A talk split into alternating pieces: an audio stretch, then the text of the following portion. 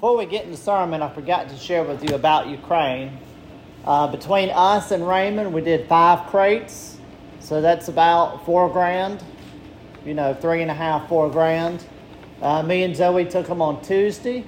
Got to speak with Jamie, who's going to Ukraine. They're going to have about 50 ish crates. But one crate they have is very special. Right now it's empty. They're filling, filling it with tourniquets. By the time they buy 40 pounds of tourniquets, that crate will be valued at about $8,000. But they have a big team, and they're all going over there in the middle of September. And we were able to help, along with other churches in our area. So he wanted me to extend a special thank you. So, now with that being said, we're picking back up in the book of John. We're going to be in John 7 1 through 24. But as you're turning, let me recap where we've been in John. It's been only, you know, 12, 13 weeks. In John chapter 6, something happened very similar to what happened here this morning. Jesus had a church potluck. He fed 5,000 men plus women and children, and then he preached a sermon and only 12 were left. One, two, three, four, five, six, seven, eight, nine. Perfect. Okay. He had a church potluck. He fed 5,000. He preached a sermon, and all of them left. Now we're going to pick up a couple months later in John chapter 7. So let's pray. well, let's pick up our sermon in a sentence. Right judgment requires right belief. Right judgment requires right belief. Now let's pray. Heavenly Father, we thank you that you have revealed yourself. And what you have revealed through Jesus Christ are the things necessary for our faith and the very practice of our life. So, Father, would you give us ears to hear what you have to say, eyes to see what you have revealed, that we may walk and practice a life of faithfulness unto God. Father, we ask these things in Christ's name. Amen. Okay, we're picking up in verse 1. We're going to read 7 1 through 24. Hear the word of the Lord. After this, Jesus went about in Galilee. He would not go about in Judea because the Jews were seeking to kill him. Now the Jews' feast of booths was at hand.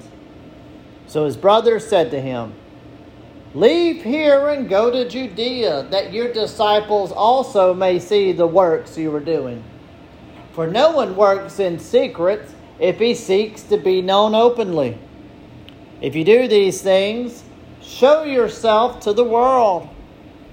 For not even his brothers believed in him. Jesus said to them, My time is not yet come, but your time is always here. The world cannot hate you, but it hates me because I testify about it that its works are evil. You go up to the feast. I am not going up to this feast, for my time is not yet fully come. And after saying this, he remained in Galilee. But after his, bro- after his brothers had gone up to the feast, then he also went up, not publicly, but in private. The Jews were looking for him at the feast, saying, Where is he? And there was much muttering about him among the people. While some said, He is a good man, others said, No, he is leading the people astray. Yet for fear of the Jews, no one spoke openly of him. Now, about the middle of the feast, Jesus went up to the temple and began teaching. The Jews therefore marveled, saying, How is it that this man has learning when he has never studied? So Jesus answered them My teaching is not mine, but his who sent me. If anyone's will is to do God's will, he will know whether the teaching is from God or whether I am speaking on my own authority.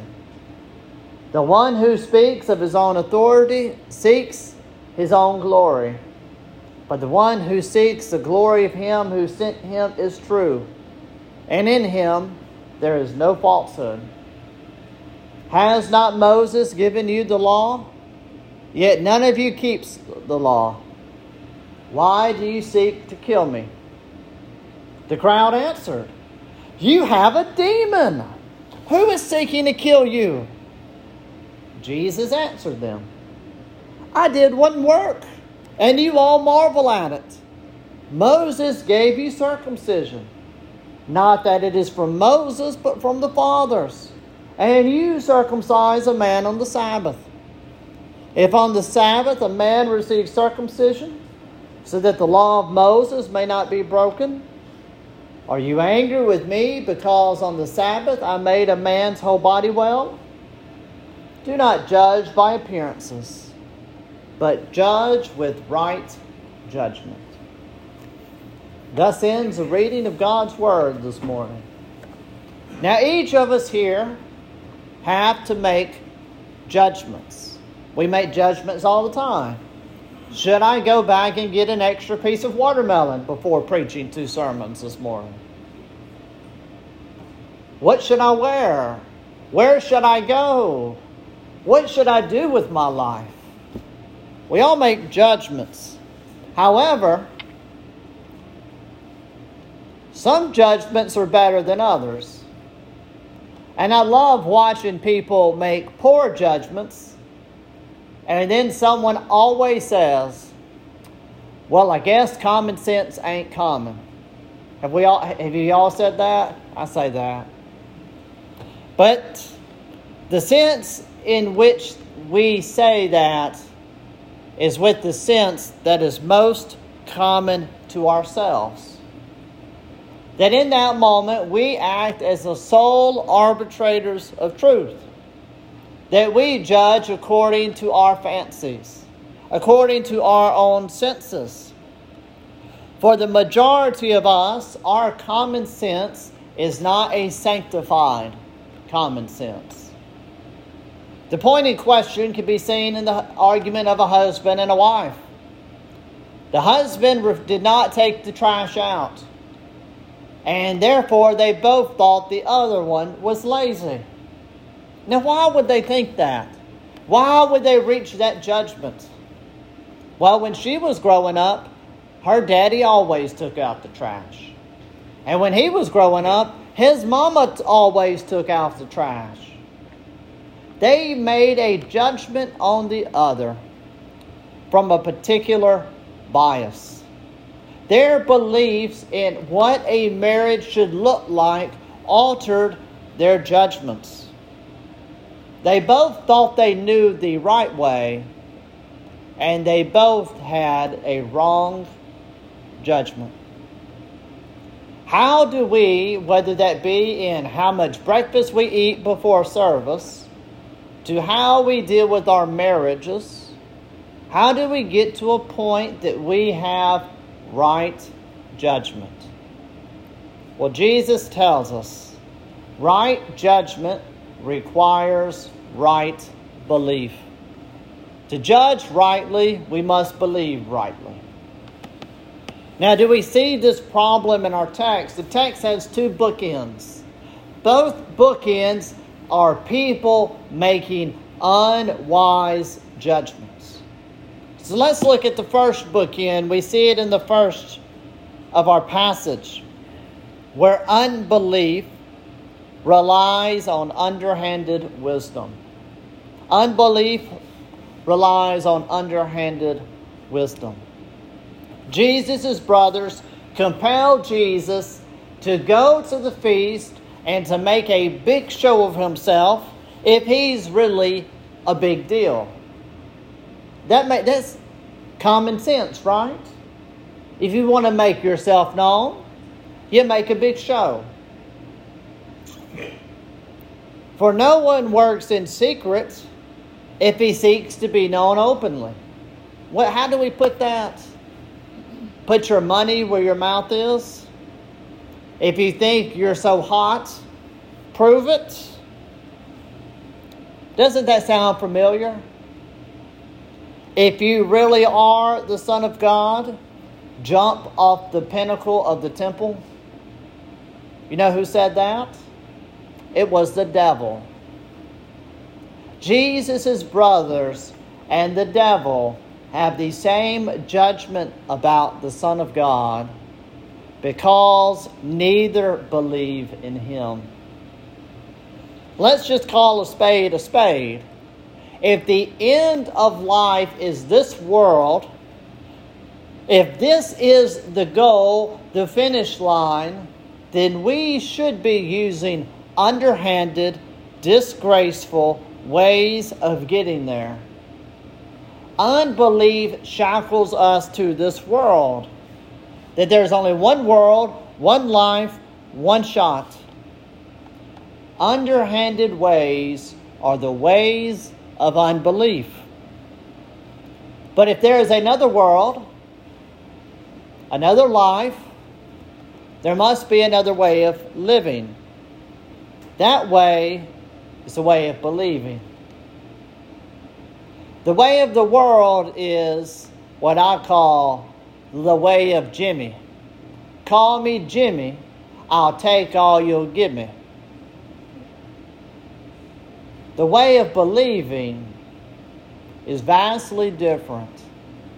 Jesus forewent the big show. Instead, he took the path of suffering. Right belief requires right judgment. Not underhanded, not cunning, not deceitful, not malicious ways of gain.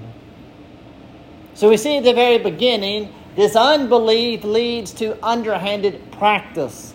By the end of the text, we see that unbelief leads to unclear judgment. Jesus kind of puts his finger on the issue. You remember in John chapter 5, Jesus heals the lame man at the pool on the Sabbath, and everybody gets their knickers in a tizzy. And Jesus kind of points out, he says, You circumcise a man, you inflict a bloody wound on a child to keep the Sabbath, but it's wrong for me to make a man whole on the Sabbath. That makes no sense. Makes no sense at all. It's okay for me to put my dog down on the Sabbath, but it's wrong for me to take it to the vet. Jesus is putting his finger on an issue. There's an inconsistency, an incongruity between their judgment and their actions. It is a point in life that is too common to us. Some of you know I like to collect Southern phrases. That's why I write down everything that comes out of Monty's mouth. And there's all sorts of phrases we use all the time. The pot calling the kettle black. I love that one. I use it all the time. You, people who live in glass houses can't throw stones. Or one from Jesus, get that log out of your own eye. These phrases are so common to us because false judgments, hypocrisy are so common to us. We see it in our text. Where do these things come from? Unbelief. Here's Jesus healing, revealing the will of God, feeding 5,000. He's a wonder working, amazing Son of God in the flesh. And what does unbelief cause them to say? You have a demon. You have a demon. What more nonsensical statement could be uttered. God made this world in a rational way. Two plus two always equals four. Squares have four corners. Right angles are always 90 degrees. God made us to function and understand this world. But sinful man wants to keep reason without a reasonable God. And it does not end well, does it? I mean, if we really want to point out, we live in a day and age where you ask someone, What is a woman? and they say, I don't know. I'm not a biologist. We live in that age. It's not necessarily that men deny God, it's that men refuse to accept the wisdom and authority of Christ. And we could talk about talking heads in Washington, D.C. all day long, but the fact is, each of us in this room have done it. And you all know the trend. Disobeying his wisdom leads to dishonoring, dishonoring leads to forsaking, forsaking leads to rebellion. Nietzsche a late philosopher once said that there was a madman who claimed that God was dead and that the earth had been untethered from the sun, that it was time that we build a life without God. With the God of reason and knowledge dead and the foundation of every rational thought crumbled, the bulk of the weight is upon us to rebuild this world in our image. How has that worked out? Is this the world we thought it would be? This is this a world of right judgment? And I don't mean the world out there, I mean the world here. The broken homes, the poor decisions, the lack of character, how many times have our lives been defined as nonsensical?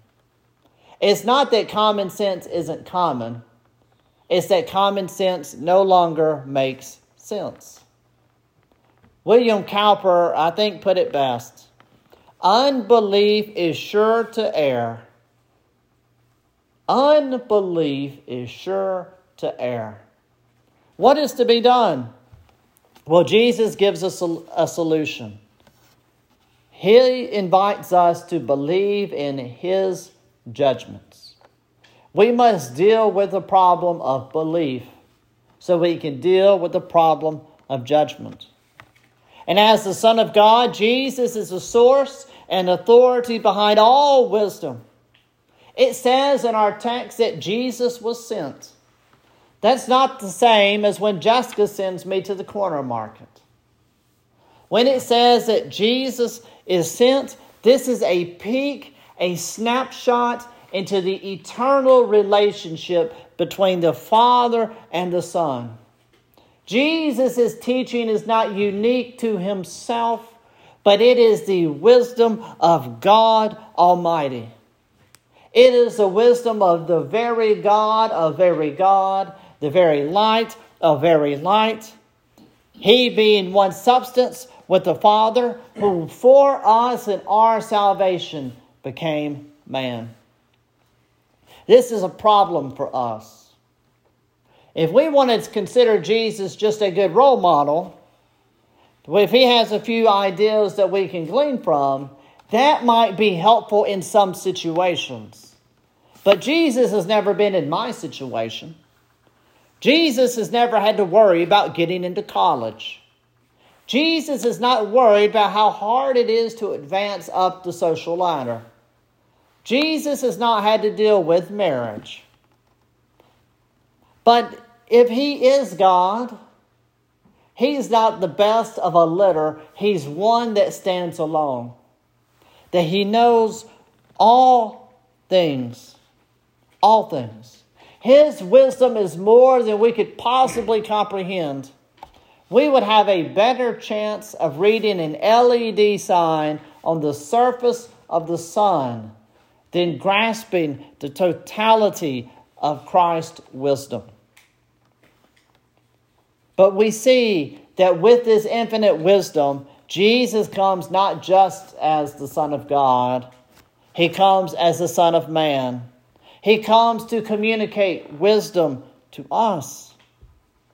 As we cannot stare at the sun, but the sun gives light to all things, so Jesus comes to give light to us. He veils his glory beneath clay that we can behold it. He takes the infinite wisdom of God and he makes it common to us. The, John begins by saying, The Word became flesh. It's a beautiful statement. So that he could communicate to us in ways we can understand.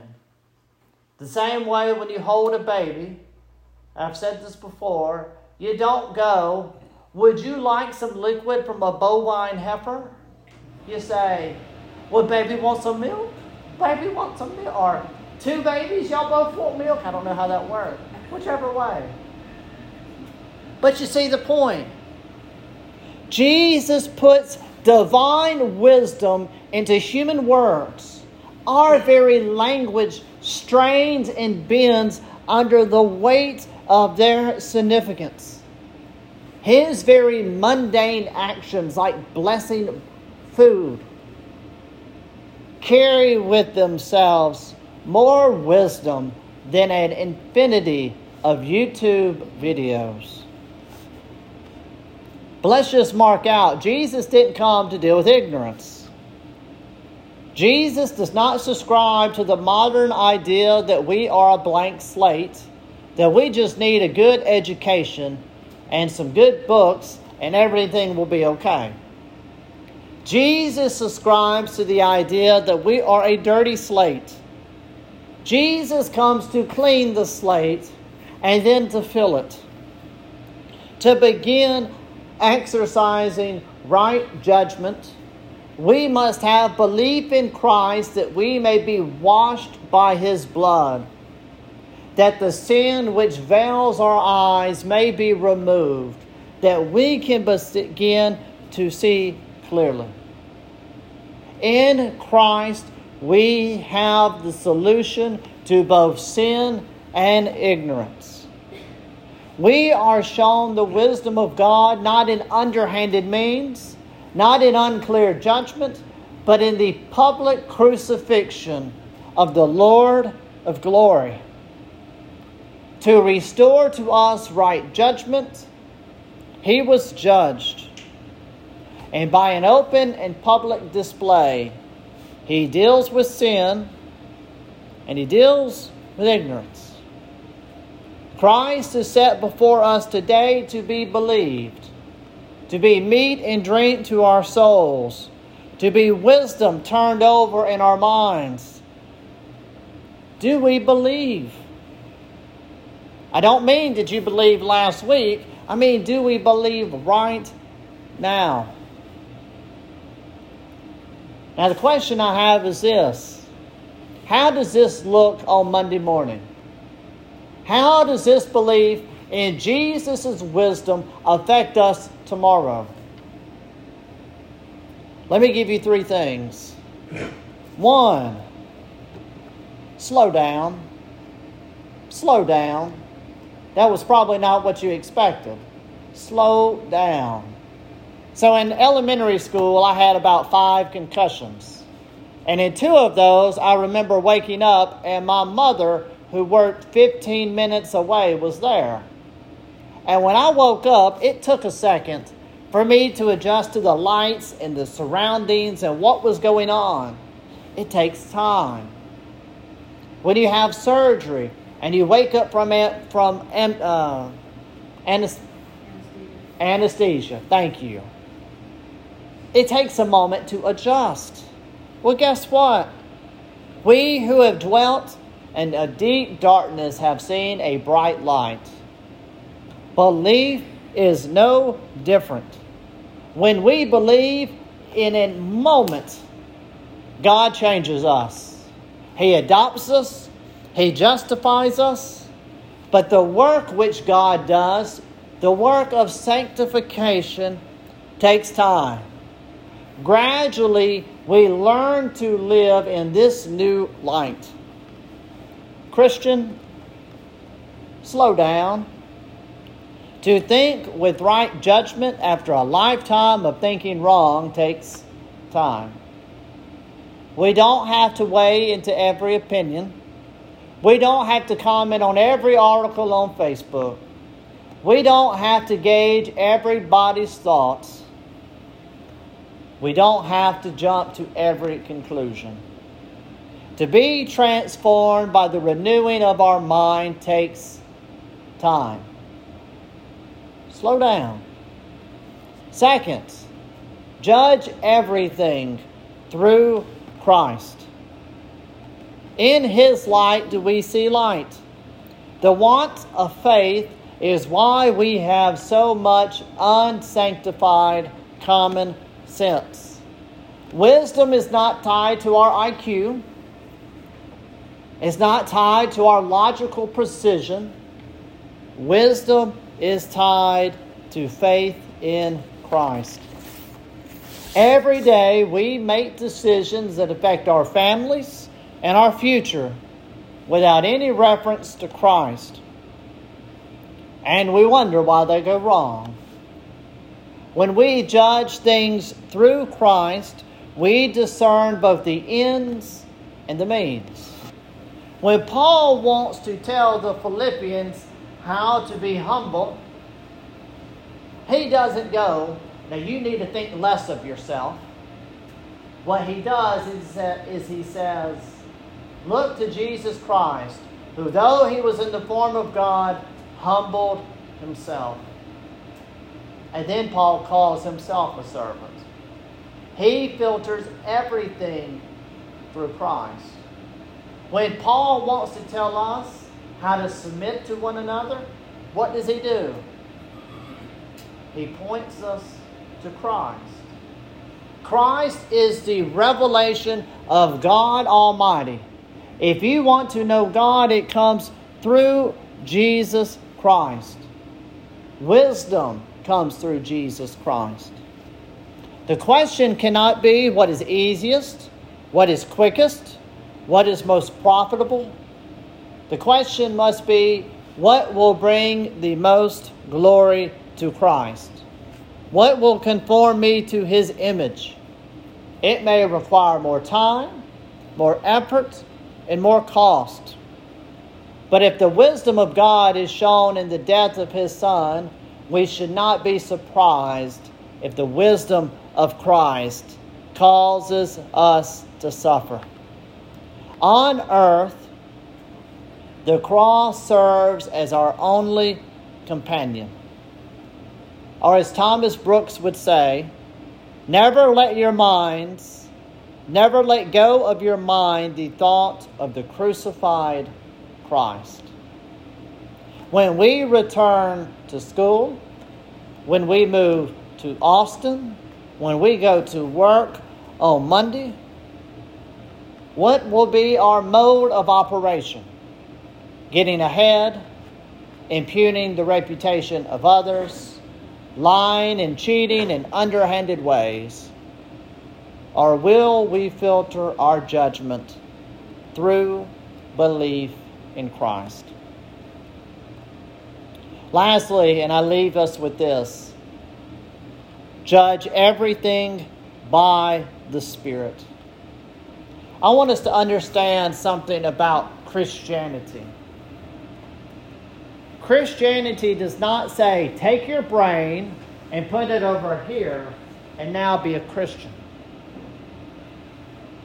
Belief in Jesus Christ by the working of His Spirit restores our reason, our brain, our logic to work within the avenue of faith. He doesn't put our brain to the side, He elevates the usage of our brain. He transforms us by the renewing of our minds. The judgments of God are not an issue of taste they're not something to be set on the side, but the judgments of God affect our homes, our marriages, our families, our communities, and they flow into the public square. But these things happen as we take the judgments of God by word and spirit and apply them to our own life. If we are to live as Christians today in a world that makes bad judgments 24 7, we today make right judgments by what we believe about Jesus Christ. Now let us pray. Almighty God, we thank you today for Jesus. That you have revealed yourself well in nature, but you have revealed yourself truly in Jesus. Would you help us, Father, to meditate on him and his ways, to believe his words, to be obedient to his actions? That we, Heavenly Father, may live a life that brings glory to him. Father, we ask these things in Christ's name. Amen.